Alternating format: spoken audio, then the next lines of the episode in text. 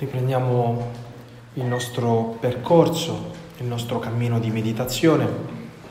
Se questa mattina ci siamo lasciati aiutare da cinque relazioni che abbiamo trovato all'interno del cammino della Via Crucis, oggi pomeriggio vorrei che eh, il nostro tema della fraternità, della nostra comunione fraterna, dei nostri legami,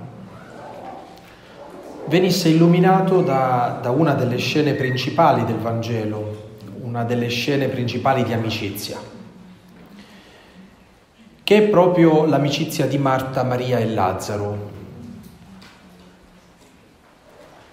Tante volte, più volte ci siamo soffermati su, questa, su queste pagine del Vangelo che raccontano di questa particolare amicizia che Gesù ha con queste persone. Se dovessimo dare un titolo alla nostra eh, meditazione di oggi pomeriggio dovremmo dire che eh, questi personaggi ci aiutano a operare la conversione dell'amicizia. Conversione perché e in che senso? Ecco, cercheremo di vederlo insieme. Allora, voi sapete che per almeno tre volte nel Vangelo incrociamo questi personaggi. La prima volta ce ne parla al capitolo 10 Luca. Ehm, ed è quella pagina del Vangelo in cui il fare di Marta, l'intraprendenza di Marta, tira in casa Gesù. Ed è lì che avviene il primo dialogo con, con, questa famosa frase Marta, Marta, tu ti agiti e ti preoccupi per molte cose, Maria invece si è scelta la parte migliore che non le sarà tolta. La seconda volta che incontriamo questa famiglia questi fratelli, li incontriamo nella malattia di Lazzaro. Lazzaro è un malato ormai terminale, in fase terminale, mandano a chiamare Gesù, Gesù tarda la sua venuta, questo suo ritardo comporta la morte di Lazzaro. Da quel momento in poi comincia tutta una scena particolare in cui Marta va a impetrare un miracolo, una grazia al Signore e c'è questa, questo parlare tra di loro molto interessante perché eh, cercano di parlare di risurrezione e, e Marta, ferratissima in teologia, sa benissimo, dice che è la risurrezione alla fine della vita e Gesù invece sta parlando di un'altra risurrezione, di una risurrezione immediata che ha a che fare con Lazzaro, è l'episodio della risurrezione di Lazzaro. Terzo e ultimo episodio, poche ore prima della morte di Gesù, eh, questi tre fratelli preparano una cena per Gesù e all'interno di questa cena accade la famosa unzione di Betania, cioè Maria unge i piedi di Gesù, e il profumo di questo unguento prezioso scatena le ire di Giuda, ma Gesù dice che è una prefigurazione della sua sepoltura. Questa donna ha usato tenerezza nei suoi confronti eh, ancora prima che lui entrasse dentro i giorni e le ore della passione. Bene, questi sono i tre episodi, che più volte magari abbiamo anche meditato e riflettuto. Perché voglio riprenderli ehm, e vorrei che li usassimo come chiave di lettura del nostro tema? Perché io penso che ciascuno di questi tre personaggi abiti in noi. Quindi è un errore quando noi pensiamo di essere solo Marta, solo Maria o solo Lazzaro. Perché in realtà questi tre personaggi sono tre aspetti che abitano nel cuore di ciascuno di noi. Ora, se dovessimo sinteticamente dire quali sono le caratteristiche di questi personaggi, dovremmo dire che Marta è la donna del fare e dentro ciascuno di noi c'è una capacità di fare un bisogno di fare. Maria è la donna dell'ascolto, la donna della preghiera, c'è un lato contemplativo dentro ciascuno di noi. Lazzaro è il personaggio dell'esserci, cioè il più grande contributo che dà Lazzaro è che c'è, punto, a volte morto e malato, a volte risorto e a tavola, però eh, guardate, non so che questa cosa ci fa sorridere, ma Avete mai fatto questa riflessione quando dice sì, ma guarda c'era anche Tizia o Caio, dice sì, ma non ha portato niente. E qualcuno risponde intanto lei c'era, oppure intanto lui c'era, quasi voler dire che possiamo fare tanti discorsi, ma il minimo sindacale per poter parlare è esserci. Allora, certe volte il nostro contributo è soltanto quello di esserci, punto. Non aggiungiamo e non togliamo niente. Però non parliamo male di Lazzaro, su, perché anche lui porta un contributo a, nel Vangelo e alla nostra tematica. Cioè, Lazzaro rappresenta proprio il verbo esserci, la presenza, la nuda presenza. Bene, se dovessimo dire quali sono i Vangeli in cui queste persone sono protagonisti, dovremmo dire che nel Vangelo di Luca la protagonista vera è Marta. Nella risurrezione di Lazzaro, lo suggerisce già il titolo, è Lazzaro, nell'unzione di Betania è Maria. Quindi ogni Vangelo dà più luce a uno di questi personaggi. Ma perché ci ho tenuto a dirvi che dentro di noi abitano tutti e tre questi personaggi? Perché l'errore che noi facciamo è quello ad esempio di dire eh, ma io sono come Maria, ah io sono come Marta, ah io sono come Lazzaro e pensare che questa sia una grande giustificazione a dimenticare gli altri due. Ma Marta, Maria e Lazzaro sono fratelli tra di loro, hanno un legame tra di loro. In realtà ovunque si trova Marta c'è in qualche maniera anche Maria e Lazzaro. Ovunque si trova Lazzaro ci sono le due sorelle, ovunque si trova Maria ci sono anche il fratello e la sorella. Insomma, ogni volta che ne tocchiamo uno di questi personaggi, li ritroviamo tutti e tre. Come facciamo a dire, facciamo a dire che um, noi ci troviamo più in sintonia con uno o con un altro personaggio? Per un motivo molto semplice è la percentuale di Marta, di Maria o di Lazzaro che è presente dentro di noi. A volte noi siamo per il 70% Marta, per un 20% Maria e per un 10% Lazzaro. Sarebbe molto bello che ciascuno di noi si riconciliasse con queste percentuali, cioè potesse dire a, a se stesso che in che percentuale sono presenti questi tre personaggi nella sua vita cioè in che percentuale è presente il fare, in che percentuale è presente la preghiera, in che percentuale è presente nostra, il nostro esserci, la nostra presenza. Perché da queste percentuali capiremo moltissimo di noi. Soprattutto perché una cattiva interpretazione del Vangelo ci fa pensare che Marta abbia qualcosa di sbagliato, cioè che il fare contenga in sé qualcosa di sbagliato. No, il fare non ha niente di sbagliato. Il fare è un mezzo potentissimo di santificazione. La nostra vita è innanzitutto una vita che si fa. L'amore è un fatto, non è una spiegazione. Quindi le persone che sono molto affaccendate, che fanno tante cose, non è detto che si trovano nell'errore. Quando noi abbiamo bisogno di conversione? Quando il nostro fare non ha più un punto focale, cioè ha perso di vista la motivazione vera. Perché quando un fare perde di vista la motivazione vera, gira a vuoto diventa un fare compulsivo, diventa un modo attraverso cui noi riempiamo i nostri vuoti. Il fare invece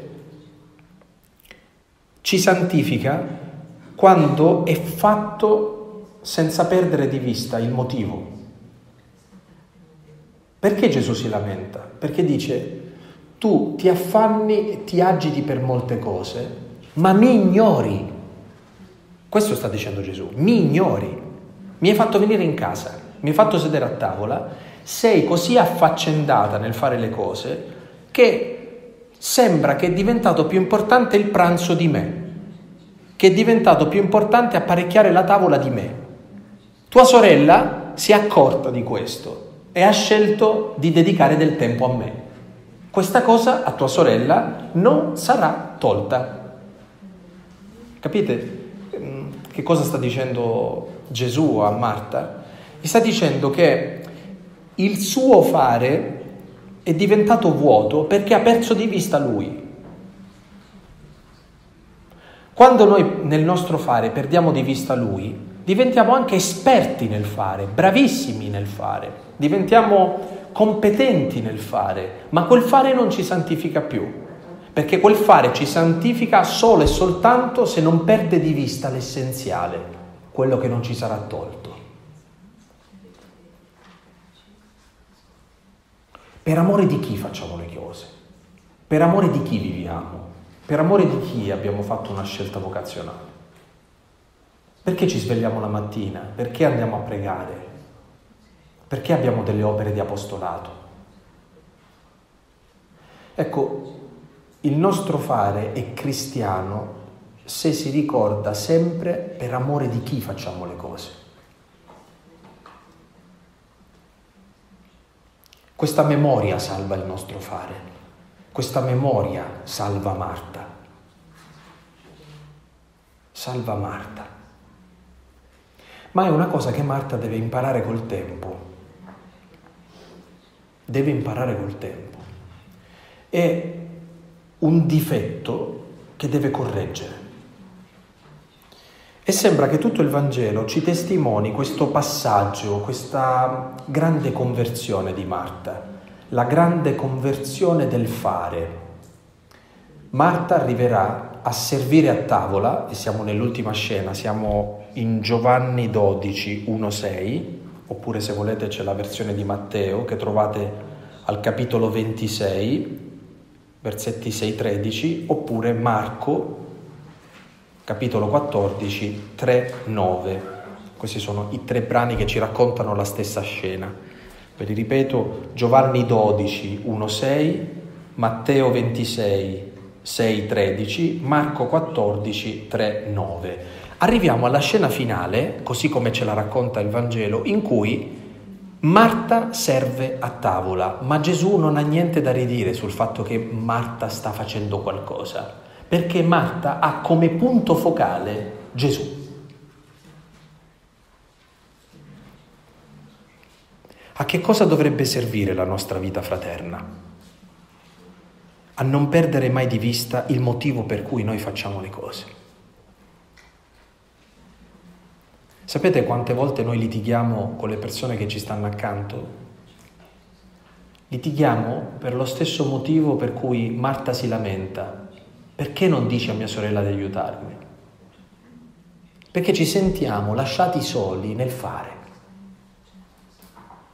Perché in tutte le famiglie succede che c'è qualcuno che lavora di più e qualcuno invece che lavora di meno. E quando qualcuno che lavora di più se ne accorge, si arrabbia. Dice ma quello non fa niente. Ma la cosa più importante non è quanto fai, è per chi lo fai. Questa è la cosa più importante.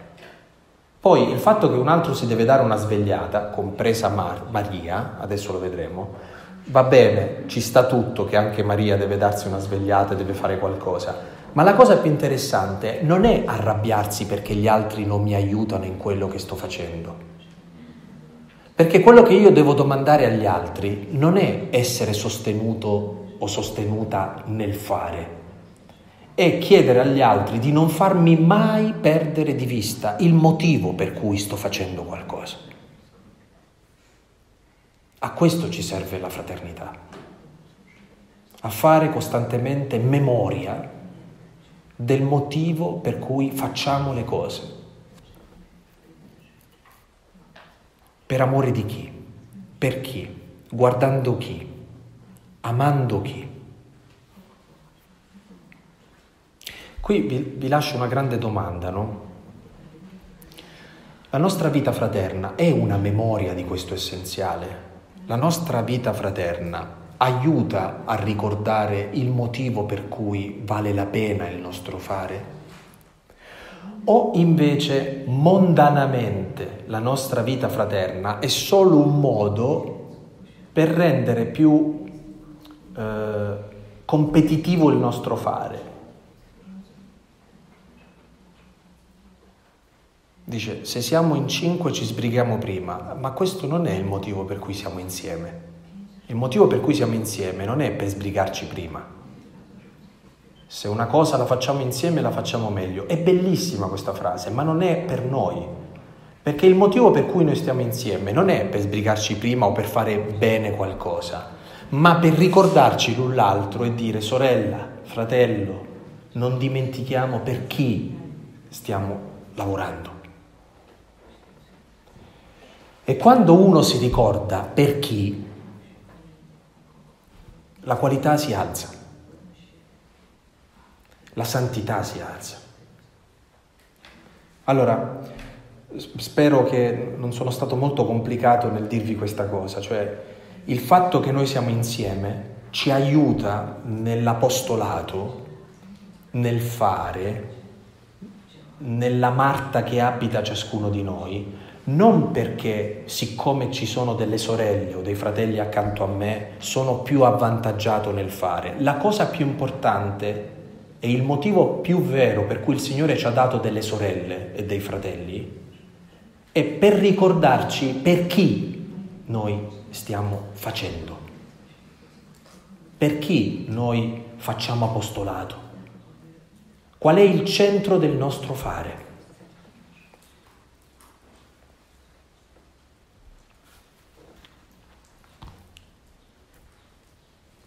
Passiamo al secondo personaggio, Maria. Beh, Maria, parliamo bene di Maria, la contemplativa, quella che prega, quella che non perde di vista l'essenziale, quella più disposta all'ascolto, ma anche è quella parte di noi che tende di più hm, a spiritualizzare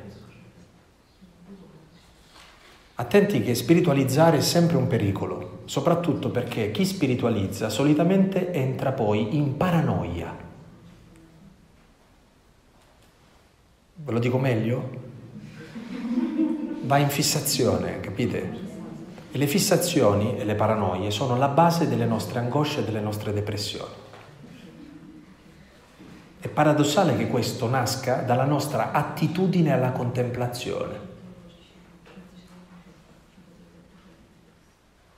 Perché non è detto che siccome sto pregando questo automaticamente mi santifica, perché c'è una preghiera che mi santifica e una preghiera invece che non mi santifica.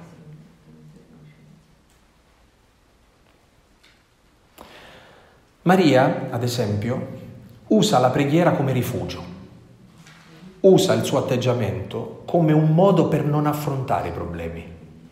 Volete la prova? Basta andate a capitolo 11 di Giovanni, dove è raccontata la risurrezione di Lazzaro. Il fratello si ammala, il fratello muore. Chi è che va da Gesù a cercare di intrallazzare un miracolo? Marta. Che fa Maria? Rimane in casa, chiusa. La contemplativa, eh? Quella che prega. Attenti che la preghiera può diventare un rifugio per noi. In questo senso la preghiera diventa una tentazione.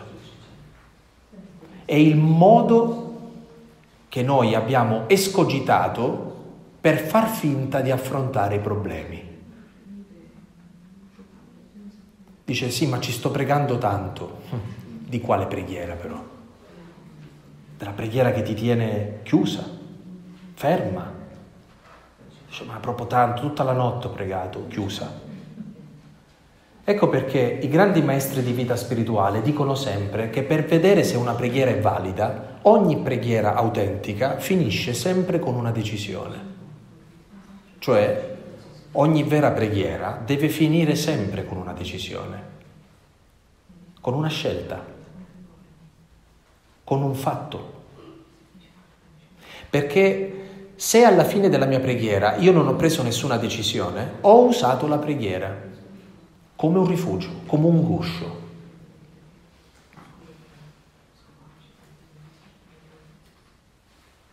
Bene, Oggi abbiamo pregato le lodi. Qual è la decisione che abbiamo preso dopo che abbiamo finito le lodi? Eh. Va bene, allora pensiamo a quale decisione abbiamo preso dopo la messa, e dopo la coroncina, dopo i vespri questa sera, eccetera. Capite che il rischio che noi corriamo è quello di pregare e basta, senza pensare che la preghiera è un grande appello, una vocazione per noi. Cioè uno dice, Maria si è scelta la parte migliore, a che serve ascoltare Gesù se poi non si mette in pratica quello che ci ha detto? Chi ascolta le mie parole e non le mette in pratica è simile a uno che ha costruito la sua casa sulla sabbia. Cadde la pioggia, strariparono i fiumi, venne la grandine, come in questi giorni, soffiarono i venti, si abbatterono su quella casa ed essa cadde non è che Gesù dice chi non ascolta queste mie parole è simile a uno che ha costruito la sua casa sulla sabbia. No, dice chi ascolta, cioè sta dando il beneficio dell'ascolto. Chi ascolta queste mie parole e non le mette in pratica, cioè non fa seguire all'ascolto un'azione pratica, una scelta. Al contrario, dice Gesù, chi ascolta queste mie parole e si sforza di metterle in pratica, fa una scelta, è simile a uno che ha costruito la sua casa sulla roccia. Stessa, stessa storia. Cadde la pioggia, strariparono i fiumi, soffiarono i venti, si abbatterono su quella casa ed essa non cadde perché era fondata sulla roccia. Ora so che questa cosa può impressionarci, no? Ma che cosa serve la nostra preghiera se non ha sempre la delicatezza di dire che cosa mi sta indicando di fare? Qual è la scelta a cui mi spinge la preghiera che ho fatto?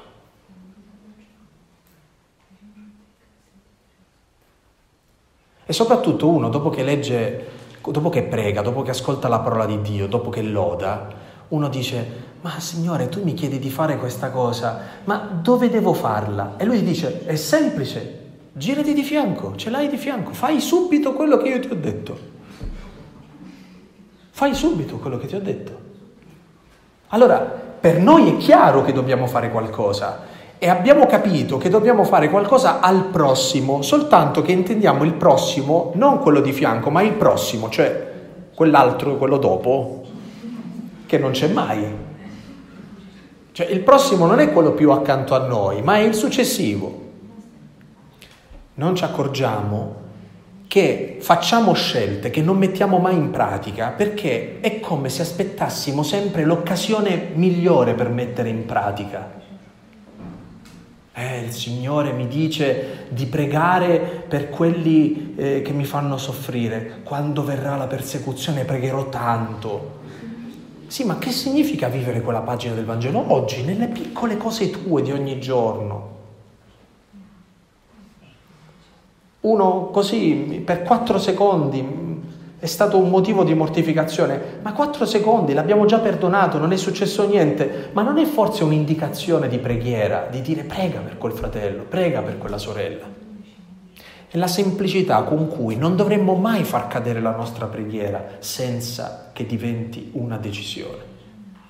Perché una preghiera senza le decisioni alla fine è la celebrazione di una forma di autismo spirituale.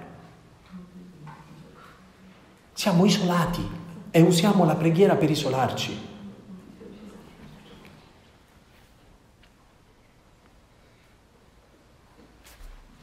Questa preghiera non salva. Questa preghiera non ci santifica.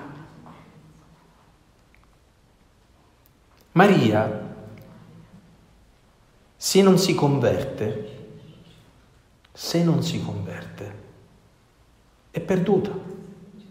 Quando Maria si converte? Ancora una volta, l'ultima scena che ci racconta Giovanni, ma anche Matteo e Marco, questa donna non solo ha ascoltato Gesù, ma ha trovato il coraggio di fare una cosa al limite anche no? dello scandalo. Unge di profumo Gesù compie un gesto audace, fortissimo, che per una persona forse come Maria è veramente un atto di coraggio. La immagino molto timida Maria, eh, mentre Marta forse è più aperta, no? Eh, Maria invece è più timida. Ma che cos'è la conversione della nostra preghiera se non vincere questa timidezza? Il Signore, dice la parola, non ci ha dato uno spirito di timidezza, ma di fortezza. L'amore implica sempre scelte coraggiose. A che serve la preghiera? A dare coraggio alle nostre scelte. In questo senso la nostra preghiera ci salva, perché ci ha fatti crescere nell'amore, ma nell'amore che si fa, non nell'amore che si spiega nell'amore come opera, non nell'amore come condizione teologica.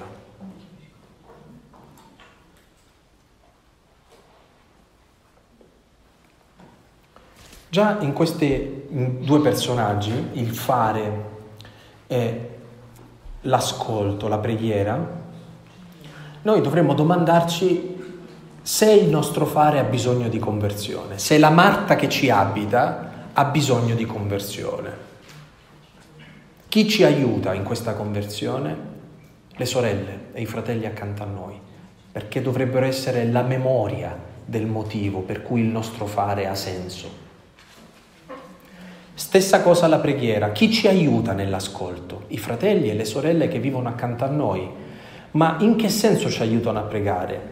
Quando diventano la concretezza più immediata delle nostre scelte che dovremmo prendere a partire dalla preghiera, a partire da quell'ascolto, a partire da quella lode.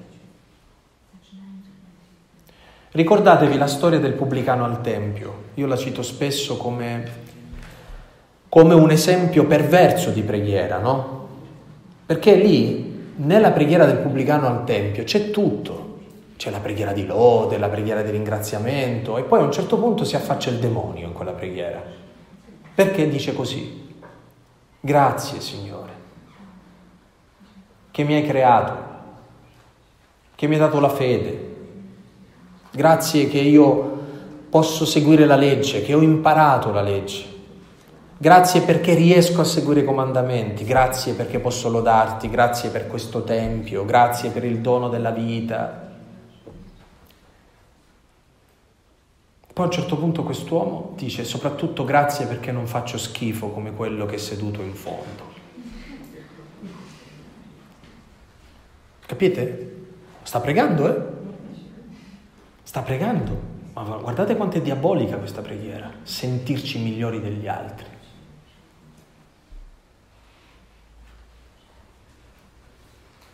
Noi non siamo migliori degli altri. Forse per questo il Signore ci ha scelti.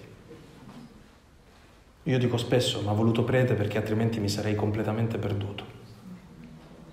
È stato un modo per salvarmi. Se io perdessi questa consapevolezza, perderei tutto ciò che rende la mia preghiera una preghiera che abbia senso. Vedete, dobbiamo stare sempre molto attenti a domandarci se la nostra preghiera ci aiuta. Soprattutto perché la preghiera ha un potere immenso. Ad esempio, la preghiera fortifica la comunione. Pregare insieme fortifica la comunione. Grazie a Dio il Signore vi ha, vi ha dato la grazia di, di avere una grande cura nella preghiera. Mm? Ma che cos'è lo sforzo del canto, ad esempio? Che cos'è lo sforzo della musica? Se non il tentativo di trovare armonia tra voci diverse, di creare unità o al massimo di creare armonia tra cose che se andassero ognuno per conto suo farebbero emergere rumore. Allora, lo sforzarsi di pregare allo stesso tempo di muoversi all'unisono, di cantare come se fossimo un'unica cosa. Non è forse questo un grande lavoro di comunione? Se volete capire se una comunità è unita o meno, guardate la qualità della loro preghiera. Uno corre, uno più, più lento, l'altro sembra che c'ha il satellite, quindi arriva 5 secondi dopo e così. È. Ecco, da lì si capisce subito se, i nostri problemi relazionali, si vedono subito perché da come si prega si capisce che qualità di relazione ci sono tra di noi. Attenti però, non è fatto, un fatto di performance, eh? è lo sforzo di diventare un'unica cosa nella preghiera né di più né di meno del fratello o della sorella che ho accanto, conservando la mia diversità, non avendo paura della mia diversità, ma prendendo che questa mia diversità possa battere all'unisono, un cuor solo e un'anima sola, con l'altro che è accanto a me. La preghiera è una grande scuola di comunione, è un'educazione alla comunione. Dice Vabbè, l'importante è che preghiamo, no? E pregare bene che ti serve, perché certamente i nostri salmi non accrescono la gloria di Dio, eh? Però se noi preghiamo bene i salmi, accrescono la comunione tra di noi. Questo dà gloria a Dio. Il fatto che noi ci amiamo dà gloria a Dio e che noi usiamo la preghiera come un modo di lodare Lui perché stiamo cercando di amarci trovando unità, pregando insieme. Questo dà gloria al Signore. Dice no, ma l'importante è pregare, no? Quale preghiera dà gloria al Signore? Questo dovrebbe aprire, ovviamente non in voi, ma in, in tutta la Chiesa, una grande riflessione sulla qualità della nostra liturgia sulla qualità della nostra preghiera. Perché abbiamo un concetto di preghiera che è diventato o un dovere o una sceneggiata. La preghiera smette di essere un dovere e smette di correre il rischio di essere una sceneggiata quando è vissuta come il tentativo di dare gloria al Signore trovando comunione con i fratelli che ho accanto.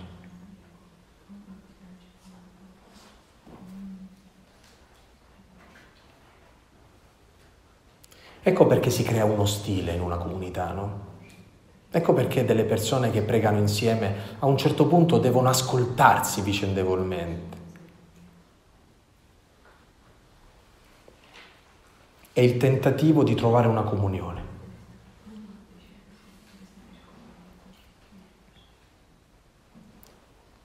Anche la mia preghiera, non lo so, fatta nel treno, fatta... è sempre una preghiera ecclesiale non è la preghiera mia nei confronti del Signore, è una preghiera che si unisce alla preghiera di tutta la Chiesa. Il valore della nostra preghiera si legge sempre attraverso la comunione con gli altri. Bene, tutto questo per dire che non basta essere Maria per essere dalla parte giusta. Non basta la contemplazione dentro di noi per dire che quella contemplazione ci sta santificando. Non basta la preghiera per dire che quella preghiera dà lode al Signore. Quale preghiera? Quale contemplazione? Quale ascolto? Ascoltare e mettere in pratica. Perché il Signore ci dà delle sorelle e dei fratelli accanto? Affinché noi possiamo vivere sempre la preghiera come un ascolto che va messo in pratica.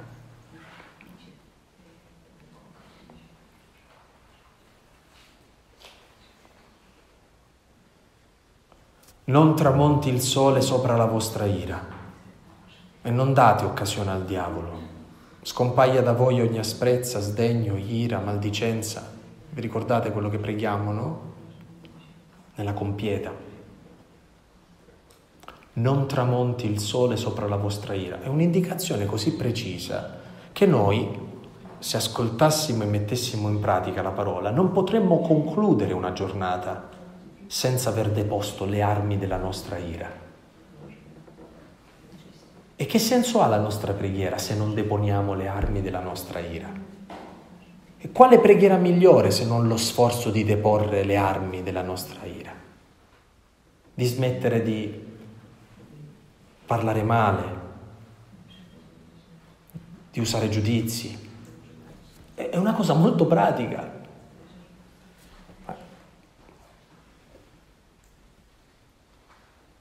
È un po' come dire a Maria, che senso ha che ti sei scelta la parte migliore se poi non hai usato questa parte migliore? Non l'hai usata. Quando è diventato necessario perché ti sei trovata in una cosa difficile, tu non hai usato questo essenziale, sei rimasta in casa. Meno male che c'è Marta, che ancora una volta esce fuori e comincia a trovare un modo. Ed è Marta che chiama Maria e dice, il Signore ti chiama, vieni. Allora, se la preghiera converte il nostro fare, a volte il nostro fare converte la nostra preghiera. Vedete, dobbiamo sempre scambiarci i due favori.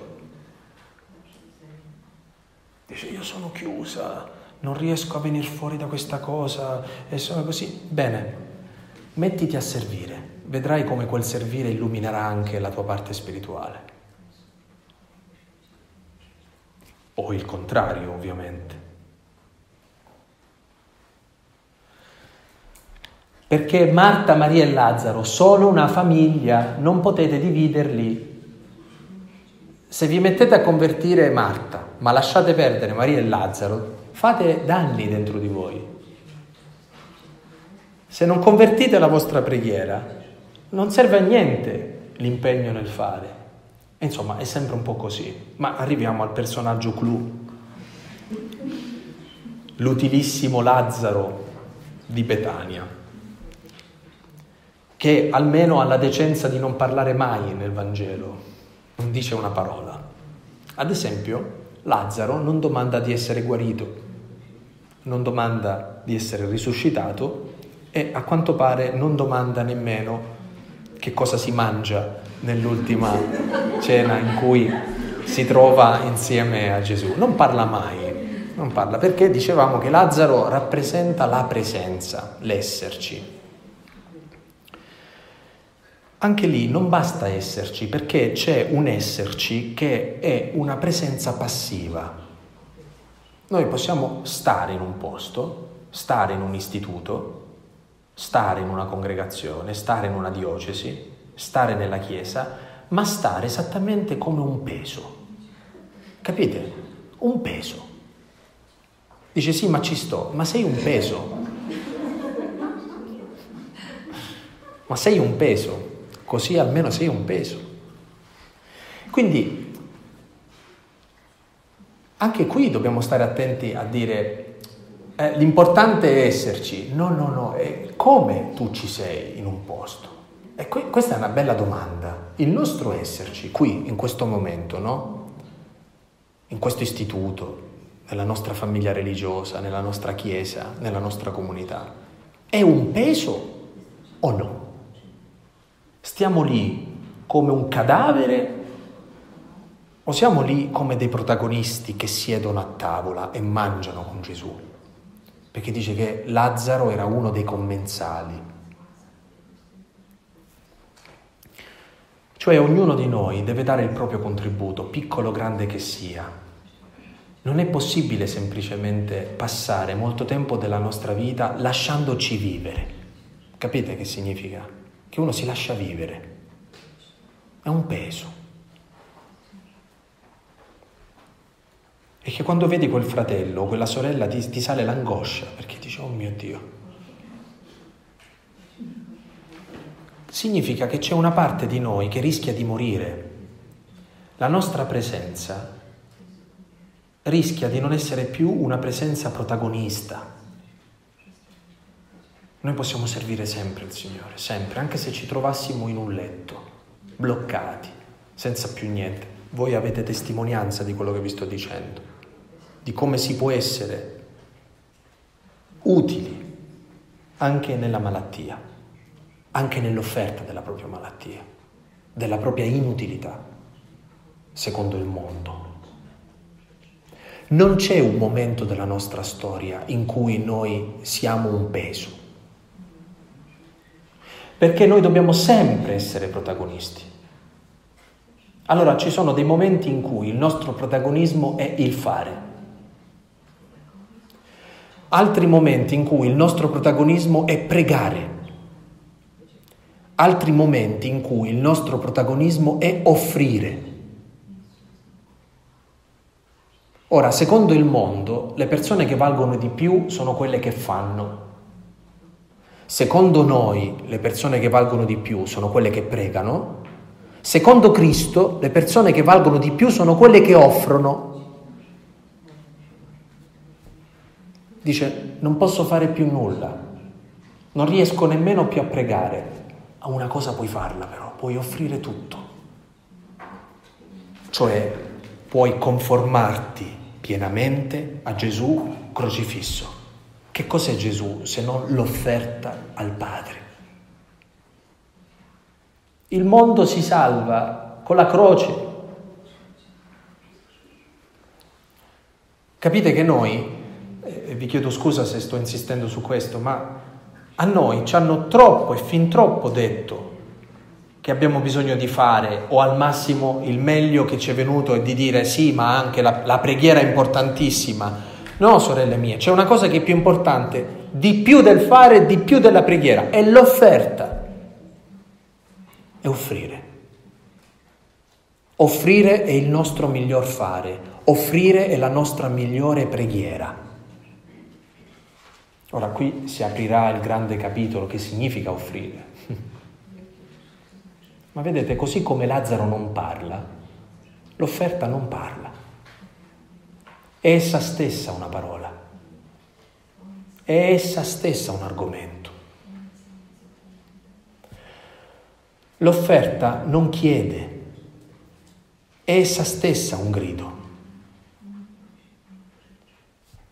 Può il Padre rifiutare qualcosa al figlio crocifisso? Mai. Il padre non può mai dire di no al figlio crocifisso.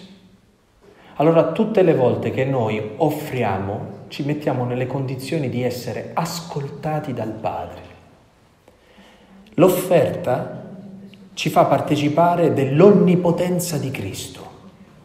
Tutto posso in colui che mi dà la forza. Tutto è possibile per chi crede. Beh, se noi dovessimo correggere, correggere, ampliare questa espressione dovremmo dire tutto posso se offro.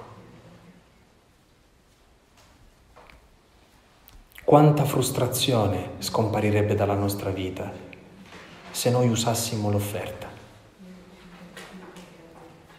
Quante cose che ci pesano nella nostra vita e che sono un peso, cioè le avvertiamo proprio come un peso e ce le teniamo come un peso, senza capire che se il Signore ci lascia delle cose, ce le lascia perché ci sta chiedendo di offrirgliele.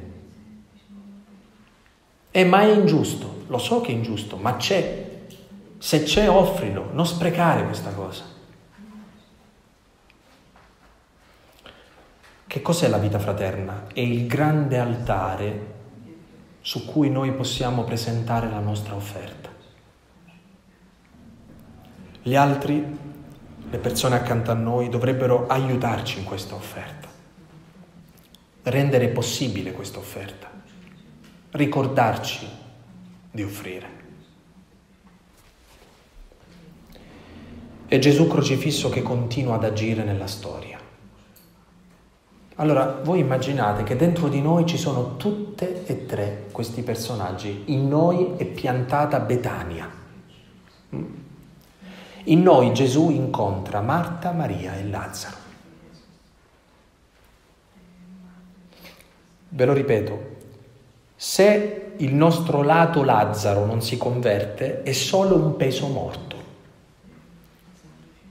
Lazzaro che si converte è Lazzaro che offre, da quel momento in poi torna ad essere protagonista.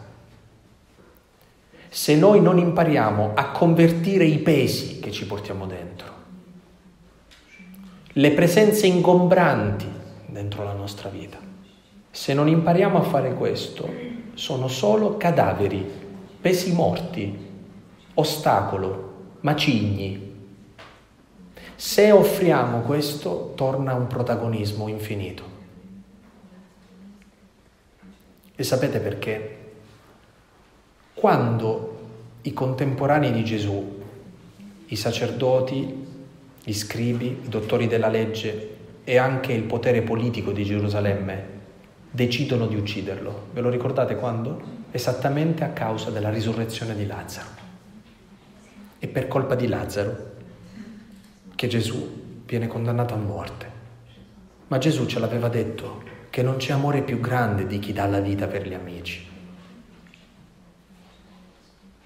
Se amare non costa niente, non vale niente.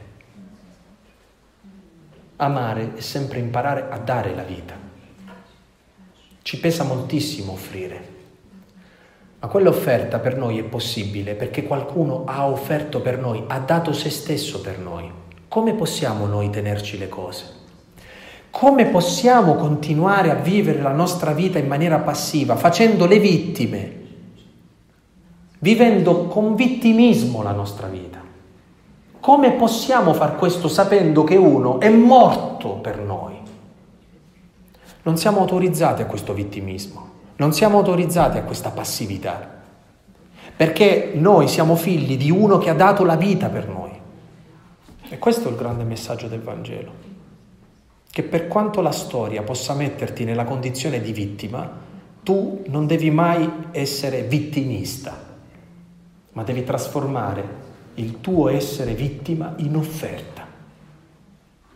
Ciò che non puoi più fare, puoi offrirlo.